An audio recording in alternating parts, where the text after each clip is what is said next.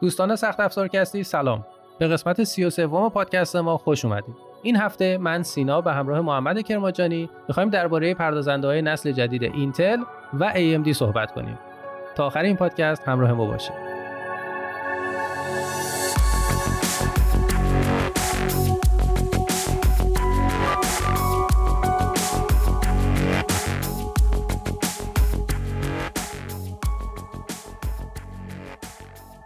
خب دوستان همونطور که اشاره کردم این قسمت رو در خدمت مهندس کرماجانی هستیم.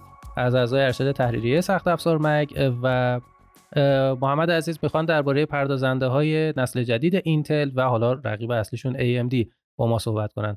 محمد جان خوش آمدیم متشکرم سینا جان لطف دارین. بله امروز می‌خوایم در مورد پردازنده های جدید اینتل نسل دوازدهمش و همچنین نسل 13 هم که نسل بعدیشه و پردازندهای AMD که رقیبای این دو نسل اینتل محسوب میشن صحبت کنیم. چند روز پیش پردازنده Alder Lake عرضه شدن و review های خیلی مختلفی ازشون بیرون اومد. توی اکثر review ها از نظر کارایی خیلی قدرتمند بودن ظاهرا.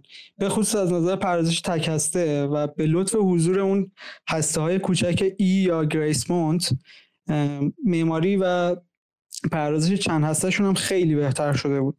حالا سوال اصلی اینجا بود که آیا این پردازنده‌های جدید اینتل می‌تونن از نظر کارایی نسبت به پردازنده‌های فعلی AMD که Zen 3 یا هستن یا رایزن 5000 هستش کارایی بهتری داشته باشن یا حتی بتونن کاملا اونا رو شکست بدن؟ جواب اکثر review ها این توی این قضیه بله بود و در واقع ما شاهد بودیم که اکثر review ها می‌گفتن که از نظر کارایی نسل 12 اینتل Zen 3 رو شکست میده. از نظر gaming شاید اونقدری که باید احساس نمی‌کردیم که پیشرفت وجود داره ولی همچنان این برتری حفظ شده بود. هرچند که طبیعی بود برای اینتل که بعد از یک سال رقیبی رو معرفی کنه که بتونه پرزنده های در واقع سال پیش AMD رو شکست بده ولی اینکه تونست یه جهش کارایی بزرگ رو بر رقم بزنه برخلاف اینکه تعداد هسته‌های بزرگش آنچنان ارتقا نداد خیلی اتفاق خوبی بود. از نظر مصرف انرژی متاسفانه هنوز شاهد مصرف انرژی خیلی زیادی هستیم.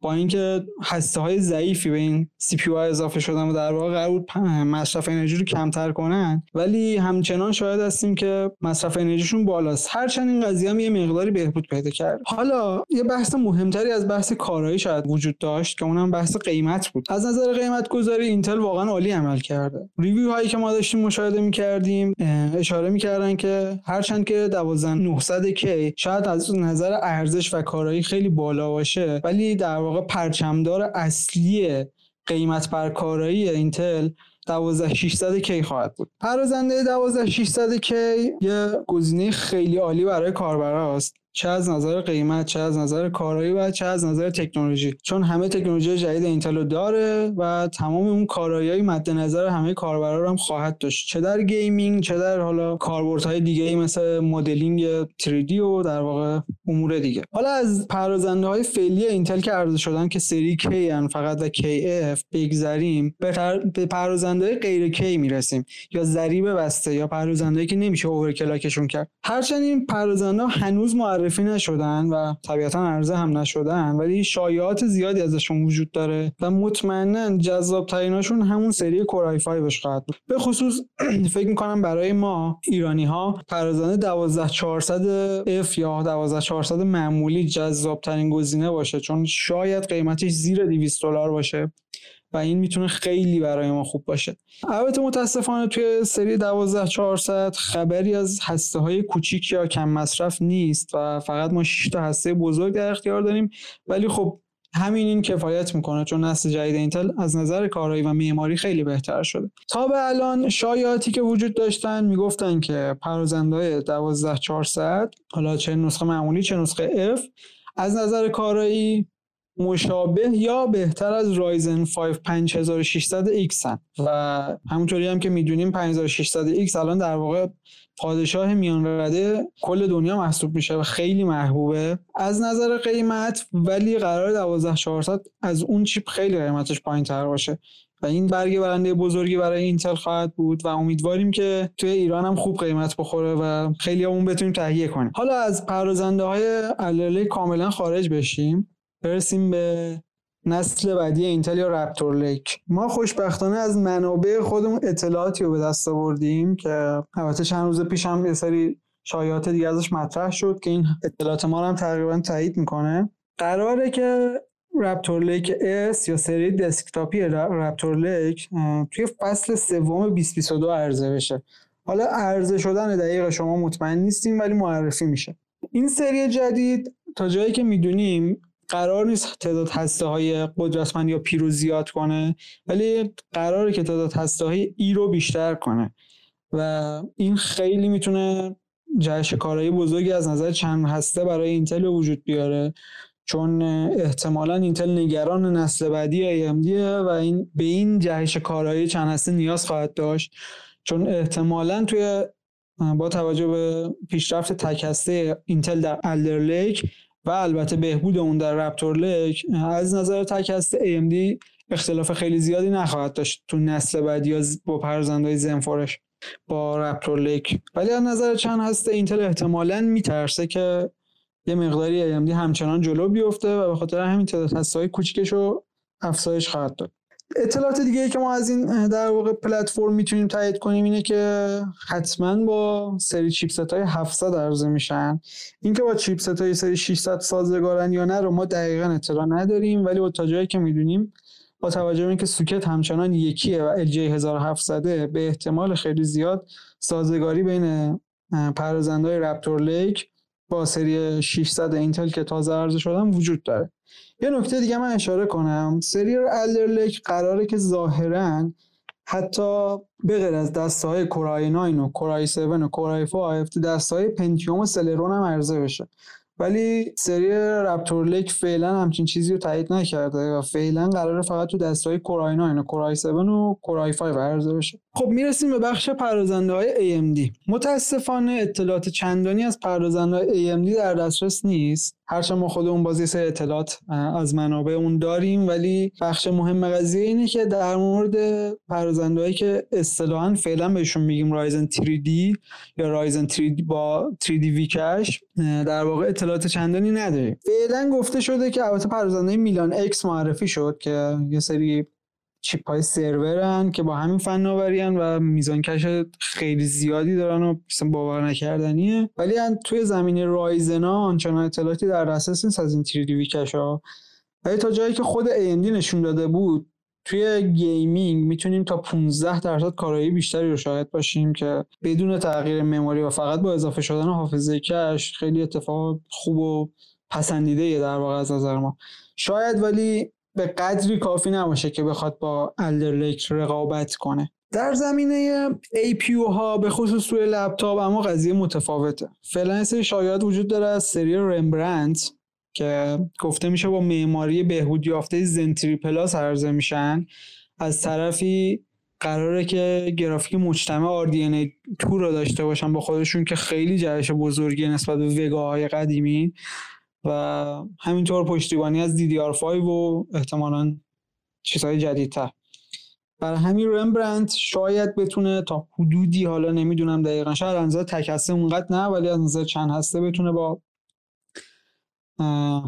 Alder Lake P رقابت کنه. Alder Lake P هم که همونجور که می‌دونیم مدل های موبایلی اینتلن که هنوز اونا اصلا عرضه نشدن معرفی هم نشدن و فعلا اطلاعات زیادی هم از اونا نداریم. خیلی ضد و نقیض اطلاعاتشون. و فعلا باید منتظر اونا هم باشیم از اینا که بگذریم من خودم به شخصه رقابت اصلی بین اینتل و AMD رو توی نسل بعدیشون می‌دونم. جایی که Raptor Lake عرضه میشه و همچنین Zen 4 یا Raphael. رافائل فکر کنم می‌دونید دیگه اون نقاش معروف ایتالیایی استادن و AMD هم تو این چند وقته فقط داره اسم معماریاشو از رو نقاشا و در واقع آرتیستای هنری مثلا قدیمی می‌ذاره. همین Rembrandt هم خودش باز یکی از همین آرتیستای معروف قدیمی. توی سری Raphael ما قرار خیلی تغییرات داشته باشیم. تغییراتمون خیلی زیاده. جایی که معماری اول عوض میشه به Zen 4 تغییر پیدا می‌کنه. Zen 4 ی که میگن تا ممکنه حتی تا 30 یا 40 درصد IPC بیشتری نسبت به زنتیری داشته باشه. ولی خب فعلا اینا همه شایعه است. در این حال ظاهرا طبق اطلاعاتی که ما شنیدیم از منابعمون Zen 4 قرار اون در واقع جایگاه اصلی AMD توی دسکتاپ رو بهش برگردونه همون جایگاهی که با زنتیری به دست آورد و در واقع جلو زد از اینتل. در عین حال با اینکه خیلی از شایعات اشاره داشتن که قرار نیست PCI Express 5 توی Raphael وجود داشته باشه ولی چند وقت پیش خود AMD اینو تایید کرد. و ما هم همین موضوع رو خوشبختانه تایید می‌کنیم که PCI Express 5 وجود داره توی این پردازنده ها در عین حال برای اولین بار ظاهرا قراره که گرافیک مجتمع توی پلتفرم دسکتاپ AMD وجود داشته باشه. یعنی به غیر از APU دسکتاپی ما قرار توی پردازنده معمولی Ryzen هم شاهد گرافیک مجتمع باشیم که معماریشون باز RDNA 2 که خب خبر خوبی البته قرار نیست این گرافیکی که می‌ذارن اونجا قابلیت gaming داشته باشه در واقع عملکرد gaming ش خیلی محدود خواهد بود بیشتر به حکم یه save کردن انرژی بیشتر به خاطر اینکه گرافیک های مجزامون مثلا کم روشن نشن یا تو حالت idle کار کنن و حالا یه سری قابلیت دیگه یعنی قرار نیست خیلی کار عجیب و غریبی داشته باشه. در عین حال قراره که فناوری USB 4 هم پشتیبانی کنن این پردازنده ها و شاید از اونها مهمتر DDR5 هم پشتیبانی می‌کنن و فناوری ساختشون هم 5 نانومتری. پس نیست که این 5 نانومتری تولید سامسونگ یا TSMC ولی با توجه به سابقه همکاری AMD و TSMC احتمالا این پردازنده رافایل با فناوری ساخت TSMC ساخته میشن. البته شایعاتی هم وجود داره که اخیرا گفته شده AMD شاید روی فناوری 3 نانومتر از سامسونگ هم کمک بگیره و اونم جالب خواهد شد که ببینیم AMD هم به سمت سامسونگ رفته و با توجه به اینکه TSMC ظرفیت زیادی رو معمولا به اپل اختصاص میده شاید مجبور شن بعضی از کمپانی ها مثلا همین الان که کوالکام مجبور شده رفته سراغ سامسونگ AMD هم مجبور شده بره سراغ سامسونگ. حالا شاید نه همه تولیداتش شاید برخی از تولیداتش رو به عهده سامسونگ بذاره. یه چیز دیگه هم بگم من حالا فارغ از پردازنده رایزن این اطلاعاتی که ما از منابعمون گرفتیم. نسل بعدی پردازنده های ترد ریپر که قرار بود اسمشون حالا ترد ریپر 5000 باشه هنوز مشخص نیست که عرضه میشن. ممکنه کنسل شده باشن. این احتمال وجود داره. ولی نسل بعد از اون اسمش استورم پیکه اسم رمزش در واقع استورم پیکه توی سوکت جدید ارائه میشه. معماری زنفور استفاده میشه داخلش. فناوریش ترکیبی از فناوری 5 نانومتر و 6 نانومتر و از حافظه DDR5 8 کاناله هم استفاده می‌کنه. قراره که مهمترین قابلیتش کارایی بیشتر و کارایی سطح یک در واقع توی HDT باشه و اینتل که همچنان هیچ رقیبی توی این بازار برای AMD نداره حتی با اینکه AMD پرزنده جدیدش هم عرضه نکنه یا اصلا کنسلشون کنه و بعید فعلا قرار باشه اینتل بتونه تو این بخش به AMD نزدیک بشه مگر اینکه با سری سفایر رپیدزش که قرار گفته میشه شاید برای این بازار HDT هم عرضه بشه. ولی نسل بعدیش همونطور که گفتم برای AMD همچنان تغییرات خیلی بزرگی رو به همراه داره و خیلی جالبه. و در عین حال فعلا هیچ خبری از APU های AMD توی سال آینده نیست. به غیر از البته Rembrandt که باید دید قرار چه اتفاقی بیفته و چه دیدی عرضه بشه و به غیر از Rembrandt فعلا خبری از دیگه نسلهای دیگه AMD نداریم. هرچند که شاید شایعاتی ازشون وجود داره که به اسم Phoenix H و Raphael H شاید عرضه بشن ولی فعلا هیچ چیزی تایید نشده و ممکنه با توجه به حضور قوی اینتل در حال حاضر شاید تغییراتی هم باشیم. بسیار عالی ممنونم ازت محمد جان. خیلی عالی بود اطلاعاتی که داشتیم. مثل همیشه دست اول بود و مرسی از منابعی که این اطلاعات رو در اختیار ما گذاشتن. میشه راجع به چند تا نکته درباره این پردازنده ها صحبت کنیم؟ رقابتش خیلی به نظر من جذابه و همیشه این رقابت جذاب بین تولید کننده ها در نهایت به نفع مشتری تموم میشه. چون که دو تا شرکت ها حالا هر چند تا شرکتی که باشن مجبورن تو این رقابت از رقیبشون پیشی بگیرن و تکنولوژی ها فناوری های بهتری ارائه بدن با قیمت طبیعتا رقابتی تر و این مشخصا به نفع کاربر تموم میشه. واسه همین این رقابت خیلی هیجان انگیزتر از همیشه است به نظر من و اینکه این دوتا قول بزرگ دنیای فناوری اینجوری به گردن هم افتادن واسه جلو زدن خیلی جالبه.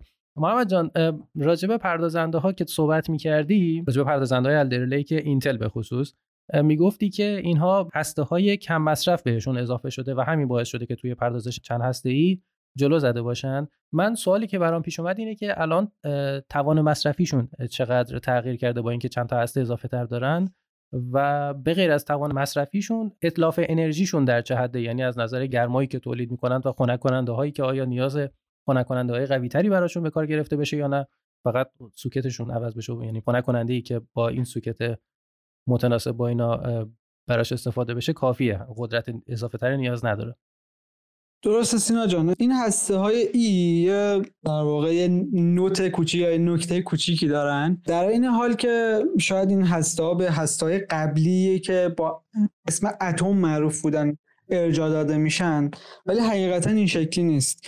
خود اینتل ادعا کرده که این هسته های ای حتی بهتر از معماری Skylake شن یا در اون حد کارایی دارن. یعنی اونقدر به عنوان اندازه هسته های Atom ش ضعیف نیستن. ولی خب نسبت هسته های فعلیش که مثلا حالا اسمشون با معماری Golden Mont عرضه میشن. Golden Cove ببخشید عرضه میشن. فرق می‌کنن. در کل ولی مصرف انرژی که ما از Alder Lake شاهد هستیم نسبت به نسل قبلی تغییر خیلی خاصی نکرده. جایی که ما می‌بینیم مصرف انرژی این پردازنده ها به خصوص مثلا حالا بخوایم دارش که برای 9 12900 کی رو محسوب کنیم و حساب کنیم بسی هلوش بین 240 تا 200 مثلا 70 80 واته که بسته به البته نوع سیستم بسته به کاری که داریم من باش انجام میدیم تغییر می‌کنه. ولی این حد اکثر مصرف انرژی این چیپه در صورتی که کورای 5 به 12600 کی یه مصرفی بین 150 تا 180 وات داره. یعنی با تعداد هسته کمتر و حالا فرکانس کمتر یه مقداری مصرف انرژیش پایینتره. ولی این در واقع انرژی که بهتون گفتم خیلی فرقی نمی‌کنن با نسل قبل و تغییر خاصی رو شاید نیستیم. شاید انتظار می... انتظار داشتیم با توجه به اضافه شدن هسته های کوچیکش و همینطور کاهش معماری بعد از مدت های خیلی طولانی و دراز و خسته کننده از 14 نانومتر به 10 نانومتر یا اونی که اینتل دوست داره اسمشو بذاره اینتل 7 میگم شاید انتظار داشتیم که خیلی پایین تر باشه. یعنی از این چیزها فاصله بگیریم ولی متاسفانه این شکلی نشد و اینتل همچنان داره مصرف انرژی رو به همراه حرارتی که ایجاد میشه فدای قدرت و کاراییش می‌کنه. ولی خب این قضیه خیلی شاید پلتفرم دسکتاپ مشکل ساز نباشه هرچند که این موضوع می‌تونه برای لپتاپ در ساز بشه. توی لپتاپ هم همونجوری که شاید بودیم اینتل سعی کرده تعداد هسته های قدرتمندش رو کمتر از تعداد هسته های ضعیفش در نظر بگیره. برای همین اونجا اوضاع می‌تونه متفاوت بشه. در مورد حرارتی هم که ایجاد می‌کنن تا حدودی همچنان مثل نسل قبله. البته البته بیشتر شده. من تست هایی رو از پرزنده 12900 کی دیدم که تا 90 92 درجه سانتیگراد هم در واقع بالا میرن و این خیلی حرارت زیادیه برای یه پردازنده. ولی چیزی که واضحه شما تحت هر صورتی که بخواید یه پردازنده سری K اینتل رو تهیه کنید به کولر خیلی قدرتمند نیاز دارید. و از اونجایی که سوکت جدید اینتل تغییر کرده از هر نظری احتمالا به یه خنک کننده کاملا جدید نیاز دارید چون اکثر هم که من تستا رو میدم خنک کننده های قبلی حتی با براکت های جدید ممکنه با این قضیه مشکل داشته باشن خیلی خوب روی این سی پیو نصب نشن و این دردسر درست می‌کنه برای سیستم و اون پردازنده و هزینه های پلتفرم جدید اینتل رو بالاتر می‌بره در واقع. حالا سوال دیگه هم اگر دارین من در خدمت محمد جان با توجه به اینکه الان خیلی این هم پردازنده ها هم گرافیک های نسل جدید بازه توان مصرفیشون خیلی بالاتر رفته به نظرت باید شاهد پاورهای قدرتمندتری باشیم. الان فکر می‌کنم پاورهای 1000 1000 وات 1200 وات و فکر می‌کنم حتی 1500 وات هم در دسترس هستش و احتمالا پاورهای قدرتمندتری هم هست. ولی به نظرت چقدر طول می‌کشه تا کاربرای عادی هم نیاز به اینا پیدا کنن توی سیستماشون برای اینکه بتونن از قدرت پردازنده و گرافیکی که تهیه کردن و مثلا نسل جدید تماما استفاده کنن و بهره ببرن. سینا جان حقیقتا تا جایی که حالا شایعات میان توی نسل بعدی گرافیکا توان حرارتی سولوش 150 200 وات افزایش پیدا می‌کنه. توی نسل بعدی سی پی هم یعنی نسل 13 هم اینتل و نسل زنفور ای هم قرار شاید پرزنده های پرمصرفتری رو شاید باشیم که یادم یه جا اشاره می‌کردن می‌گفتن شاید AMD حتی پرزنده های 170 واتی هم برای رای پلتفرم دسکتاپش رایزناش بزنه. ولی این میزان افزایش انرژی همچنان من احساس می‌کنم که توان کلی سیستم رو زیر 1000 1200 وات نگه میداره. و کاربرای حرفه‌ای طبیعتا مجبورن همچنان با همون پاورای 1000 1200 وات باقی بمونن. ولی خب کاربرای میان رده تر احتمالاً به همون با همون پاورای حالا 800 وات و 850 وات و 750 وات حتی اوکی خواهند بود. اینکه چه زمانی به پاورای خیلی قدرتمندتری نیاز پیدا می‌کنیم من احساس می‌کنم که باید صبر کنیم برای مثلا دو یا سه نسل گرافیک حالا انویدیا AMD و دو یا سه نسل دیگه از پردازندهای AMD و اینتل به خصوص این وسط گرافیکا نقش خیلی مهمتری دارن چون قطعه خیلی پرمصرفتری هستن. اون موقع چون طبیعتا گرافیکا خیلی پرمصرفتر میشن پردازنده ها پرمصرف میشن در نتیجه پردازنده ها بورد ها خیلی مصرفشون بیشتر میشه. به ویارم های قدرتمندتری نیاز پیدا می‌کنن. اون موقع 100 درصد به پاورهای خیلی قدرتمندتری نیاز پیدا می‌کنیم. ولی در عین حال چون لیتوگرافی کاهش پیدا می‌کنه باید ببینیم که انویدیا AMD و اینتل اینتل هم خب بالاخره خودش هم داره میاد تو بازار گرافیک. در هم در زمینه پردازنده مرکزی هم در زمینه در واقع گرافیک چقدر دوست دارن که کارایی رو افزایش بدن و در نتیجه کارایی بخوان توان مصرفیشون رو افزایش بدن. چون فکر می‌کنم یه جایی یه توقفی خواهند کرد بعد دوباره بعد از مثلا شاید یکی دو از دوباره شروع می‌کنن افزایش دادن. الان جایی هستیم که داریم افزایش پیدا می‌کنیم یعنی کم کم. دوباره یه جای متوقف میشه دوباره بعدا افزایش پیدا می‌کنه. ولی فعلا فکر نمی کنم که حتی برای نسل بعدی اتفاق خاصی بیفته. ولی دو سه نسل اونورتر چرا؟ من احساس می‌کنم باید شاید پاوری که مثلا زیر هزار وات باشه اصلا برای یه سیستم کارایی چندانی نداشته باشه. بسیار عالی. مرسی. اول صحبتات محمد اشاره کردی که پردازنده های سری الدر لیک مدل 12600 کیش بود اگر اشتباه نکنم. خیلی الان رقابت شدید و خوبی دارن با پردازنده های رایزن 5600X فکر می‌کنی به نظرت با حالا با توجه به قیمت گذاری های اینتل در دسترس بودن پردازنده هاش توی بازار و اینکه استراتژی AMD برای جواب دادن به همین پردازنده های اینتل. آیا می‌تونه جای AMD رو توی بازار میان رده ها بگیره یا نه؟ باید منتظر باشیم تا حالا نسل های دیگه ببینیم چطور پیش میره. اینجا همچنان AMD می‌تونه برنده باشه. اینکه از نظر کارایی و قیمت 12600 که یه مدل واقعا فوق العاده است هم قیمتش خیلی مناسب هم کارایش فوق العاده عالیه شکی نیست. ولی دو تا مطلب وجود داره. یکی اینکه احتمال خیلی زیاد AMD چه پردازنده های جدیدی معرفی کنه همون در قالب 3D ویکش و اینا. چه معرفی نکنه؟ یه کاهش قیمت خوب روی رایزن 5000 خواهیم دید و این کاهش قیمته برای کاربرا خیلی تفاوت ایجاد می‌کنه. کاربرا نگاه نمی‌کنن که شاید چیپ شما داره مثلا 20 درصد توی چند رشته یا تک هسته عملکرد بهتری رو میده. وقتی که نگاه می‌کنن یه چیپی داره خیلی قدرتمنده در این حال هم خیلی قیمتش مناسبه اونو تهیه می‌کنن. با توجه به اینکه پردازنده AMD نیازمند پلتفرم لزوما جدیدم نیستن برخلاف Alder Lake این خیلی به AMD کمک می‌کنه. از اونور به ضرر اینتل اینتل می‌تونه از این قضیه در واقع ضربه ببینه.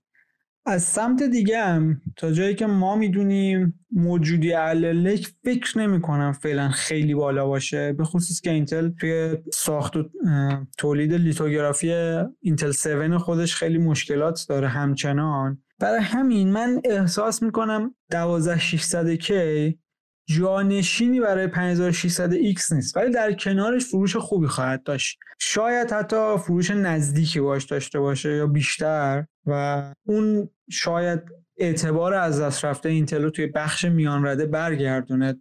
من قبول دارم کورای 5 های نسل قبلی هم پردازنده های خوبی بودن. ولی عموما رایزن های سری مثلا 600 توسط کاربرا بیشتر مورد پسند بودن و بیشتر خریداری میشه ولی این نسل فکر می‌کنم که 12600 کی و 12400 همچنین می‌تونن که این اعتبار اینتل رو برگردونن فروش در این حال خوبی هم داشته باشن. آره موافقم باهات.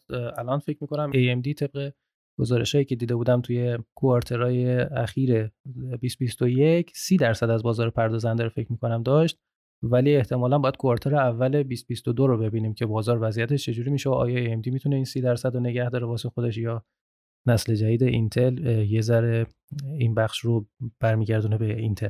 محمد جان ممنونم ازت که امروز وقت تو در اختیار ما گذاشتی. همراهمون بودی توی این قسمت از پادکست و اطلاعاتت رو با ما به اشتراک گذاشتی. مطمئنا فکر می‌کنم طرفدارای پادکست از این قسمت خیلی استقبال کنند و من بی صبرانه منتظرم که نظراتشون رو درباره این قسمت بخونم و اگر خوششون اومد قسمت های ویژه دیگه رو با هم همراه باشیم.